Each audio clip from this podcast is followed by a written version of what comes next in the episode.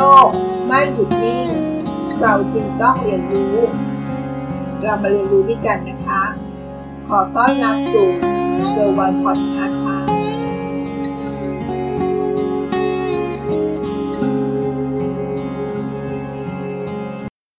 เรื่องราวต่อไปจะเป็นเรื่องที่เกี่ยวข้องกับการลงทุนนะคะ ถ้าเราสนใจที่จะลงทุนในตลาดหลักทรัพย์ เราจะต้องมีหลักเกณฑ์อะไรสักอย่าง ในการคัดเลือกหุ้นใช่ไหมคะ วันนี้เราจะมาเรียนรู้อัตราส่วนการเงินก่อนลงทุนนะคะ การลงทุนในตลาดหลักทรัพย์ ที่เป็นลักษณะของหุ้น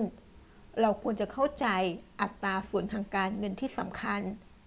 เพื่อใช้เป็นเกณฑ์ในการเลือกลงทุนนะคะ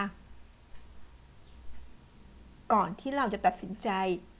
คัดหุ้นสักตัวเข้ามาในพอร์ตของเรา ใครที่มีความรู้อยู่แล้ว ก็อาจจะคัดเลือกได้ไม่ยากใช่ไหมคะ แต่สำหรับใครที่ยังเป็นนักลงทุนหน้าใหม่ ก็จะมีโอกาสได้รู้จักอัตราส่วนทางการเงิน ที่จะเป็นตัวบอกว่า เราควรจะคัดหุ้นตัวไหนเข้ามาในพอร์ต แต่ถ้าใครที่รู้อยู่แล้ว ก็ถือว่ามาเรียนรู้เพื่อทบทวนความรู้อีกรอบหนึ่งนะคะ ปัจจุบัน คนที่เป็นเซียนหุ้นหรือล่าวโบรกเกอร์ ก็จะใช้อัตราส่วนทางการเงินที่สำคัญ 7 ตัวนี้นะคะ เป็นเกณฑ์ตัดสินใจว่า หุ้นตัวไหนเหมาะสมสุดที่จะเข้ามาอยู่ในพอร์ตของเรา นั่นเองค่ะ เรามาเรียนรู้อัตราส่วนทางการเงินที่สำคัญในการคัดเลือกหุ้นเข้าพอร์ตกันนะคะ ในบทความนี้เขาก็แนะนำมา 7 อัตราส่วนทางการเงินที่น่าสนใจและมีความสำคัญค่ะ อัตราส่วนตัวแรกนะคะ PE Price to Earning 2 P slash BV หรือ Price to Book Value 3. Dividend Yield 4. Turnover Ratio 5. Net Profit Margin 6. ROA Return on Asset และตัวสุดท้ายนะคะ ROE Return to Equity เรามาเรียนรู้ 7 อัตราส่วนทางการเงินกันนะคะ มาดูตัวแรกกันก่อนค่ะ อัตราส่วนทางการเงินตัวแรก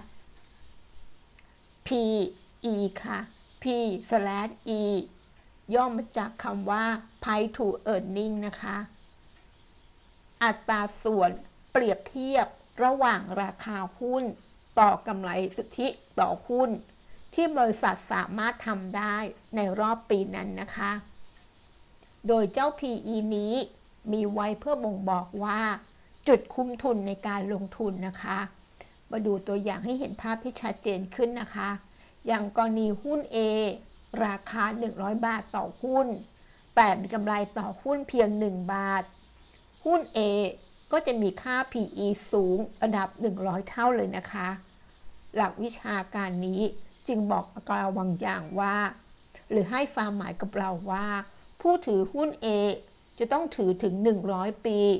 จึงจะได้ทุนหรือคุ้มทุน 100 บาทที่ลงทุนไปต่อหุ้นนั่นเองค่ะ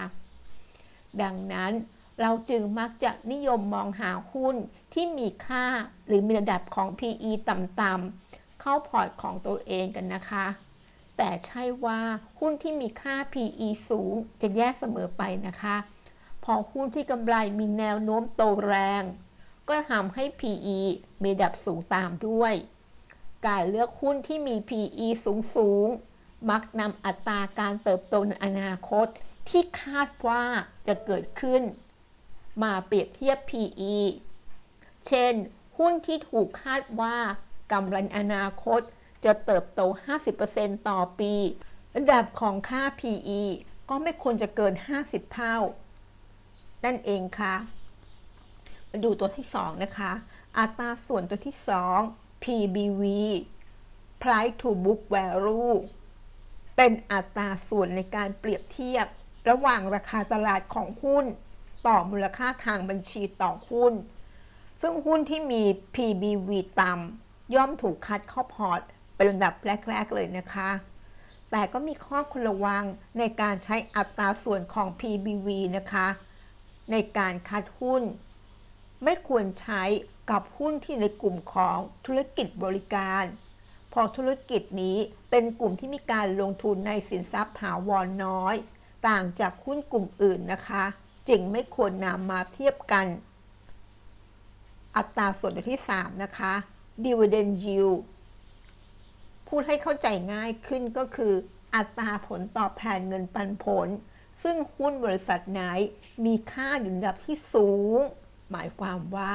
การจ่ายเงินปันผลก็จะอยู่ระดับที่สูงมาก ด้วยเช่นกัน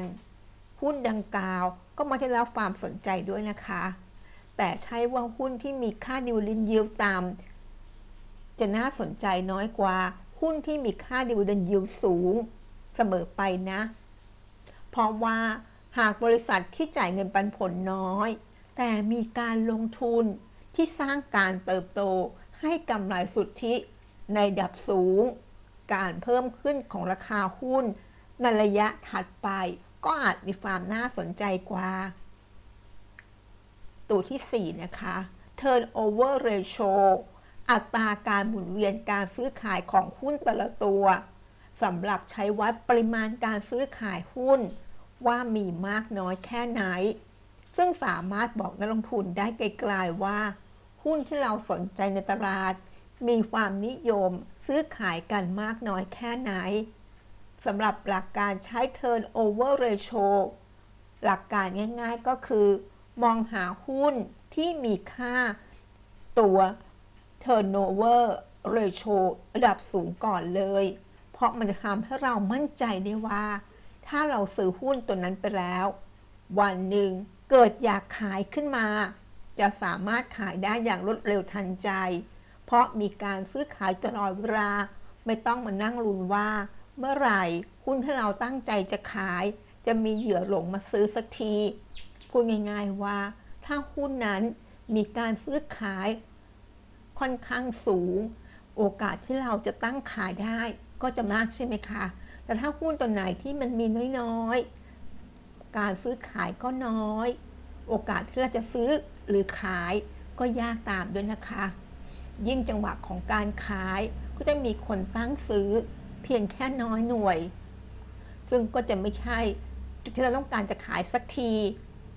ตัวถัดไปนะคะ อันดับที่ 5 net profit margin อัตรากำไรสุทธิ เกณฑ์ในการใช้ค่าดังกล่าว คัดหุ้นเข้าพอร์ตนะคะ เกณฑ์ตัวนี้ก็ไม่ต้องคิดอะไรมากนะคะ มองหาหุ้นที่มีค่า net profit margin ในระดับสูงๆเข้าไว้ เพราะถ้าบริษัทใดมีค่าดังกล่าวสูง นั่นหมายความว่า บริษัทนั้นมีความสามารถในการทำกำไรในระดับสูง แล้วก็มีความสามารถในการควบคุมต้นทุนได้เป็นอย่างดี ก็คือบริษัทที่มีการจัดการต้นทุนชั้นยอด สิ่งที่ตามมา เราก็จะมองเห็นกำไรก้อนโต ราคาหุ้นก็มีโอกาสขยับต่อได้นะคะ อัตราส่วนทางการเงินตัวที่ 6 ROA Return on Asset อัตราผลตอบแทนจากสินทรัพย์ โดยค่าของ ROA จะเป็นตัวชี้วัดว่า บริษัท มีความสามารถทำกำไรแค่ไหน เมื่อเทียบกับการใช้สินทรัพย์มาบริหาร ให้ก่อให้เกิดกำไร ที่มีอยู่ทั้งหมดของกิจการ ดังนั้นถ้าค่าของ ROA ก็คือสินทรัพย์ที่ก่อให้เกิดกำไรสูง ยิ่งสูง ก็ยิ่งทำให้มีความน่าสนใจมากขึ้นนะคะ และมาปิดท้ายอัตราส่วนตัวสุดท้ายกันนะคะ ตัวที่ 7 ROE Return to Equity อัตราผลตอบแทนจากส่วนของผู้ถือหุ้น ใครที่ลงทุนก็ต้องสนใจตัวนี้ด้วยนะคะ ซึ่งเจ้าค่า ROE จะบ่งบอกความสามารถในการทำกำไรจากส่วนของผู้ถือหุ้นนะคะ ว่าให้ผลตอบแทนเป็นอย่างไรสำหรับบริษัทไหนที่มีค่า ROE สูงปรี๊ดก็จัดดีว่า ผู้บริหารบริษัทนั้นมีความเก่งกาจในการบริหารมากเลยนะคะ ก็จะส่งผลถึงผู้ถือหุ้น ก็พอจะได้รับผลตอบแทนที่สูงตามไปด้วย นั่นก็คือ 7 อัตราส่วนทางการเงินที่น่าสนใจ และใช้ในการพิจารณาคัดเลือกหุ้นเข้าพอร์ตกันนะคะ จริงๆ ก็มีปัจจัยอื่นๆ เข้ามาประกอบอีกนะคะ แต่ในบทความนี้เขาก็จะเน้นที่อัตราส่วน 7 ตัว ที่ใช้ในการวิเคราะห์ หรือในการเลือกหุ้น จะเป็นหุ้นน้องใหม่ หรือจะเป็นหุ้นพี่ใหญ่ ก็ใช้หลักการเดียวกันเลยนะคะ หวังว่าความรู้ที่มาฝากกันในวันนี้ จะทำให้เราเป็นนักลงทุนคุณภาพ ก่อนจะคัดหุ้นสักตัว อย่าลืมนะคะ ใช้หลักการของอัตราส่วน 7 ตัวนี้เข้ามาประกอบด้วย ใครอยากจะรู้เรื่องอัตราส่วนทางการเงินทั้ง 7 ตัวนี้ หรือจะเป็นตัวอื่นเพิ่มเติมมากกว่านี้ ก็ไปเรียนรู้ได้ในเว็บไซต์ของตลาดหลักทรัพย์นะคะ เขามีบทเรียนมากมายเป็นร้อยเป็นบทเรียนเลยนะคะ ใครได้เรียนรู้คำความเข้าใจ ก็จะก่อให้เกิดผลประโยชน์กับตัวเอง และทำให้เราเป็นนักลงทุนคุณภาพได้นะคะ ขอบคุณที่รับฟังเกิร์วันพอดคาสต์แล้วพบกันในวันพรุ่งนี้ สวัสดีค่ะ